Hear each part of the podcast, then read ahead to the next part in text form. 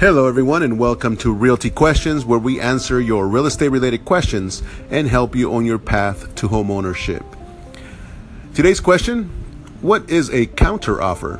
So, yesterday we were discussing backup offers, and then there's a few things that we uh, have discussed in our last 21 um, episodes.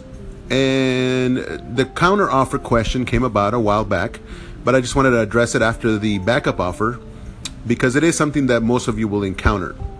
So, as a buyer, when you submit an offer, a lot of the times, if you have everything that the seller requests, then you'll never see one. You'll either get an acceptance or you'll get a counteroffer.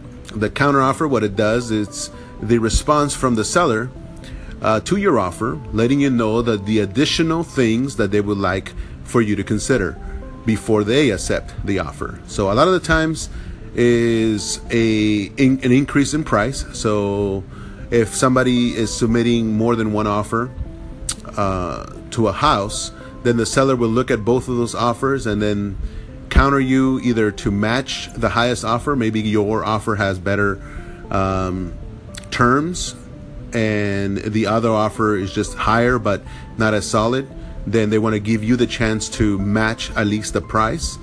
Um, there's different ways, different reasons, different things that can be added to the counter, but that is pretty much what that is. So, a counter offer is the seller's response to you, letting you know the conditions, additional conditions, or additional additional terms that they would like you to consider uh, before you guys open escrow. Uh, keep in mind, speak with your realtor so that way you know uh, what's going on.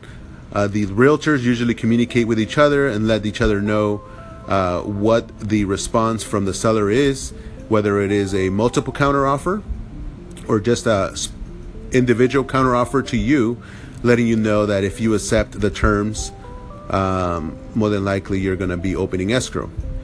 Uh, again, there's times when the requests from the seller are things that the buyer is not going to agree with, or all of them are not going to be something that you can agree with. So you also have the opportunity to counter yourself. But again, now we're getting into more depth than necessary in this current uh, episode. So we're just going to leave it at that. So again, if you have any further questions or any other questions you would like us to uh, update on, then please email us at realtyquestions.usa at gmail.com. Have a lovely day, everybody.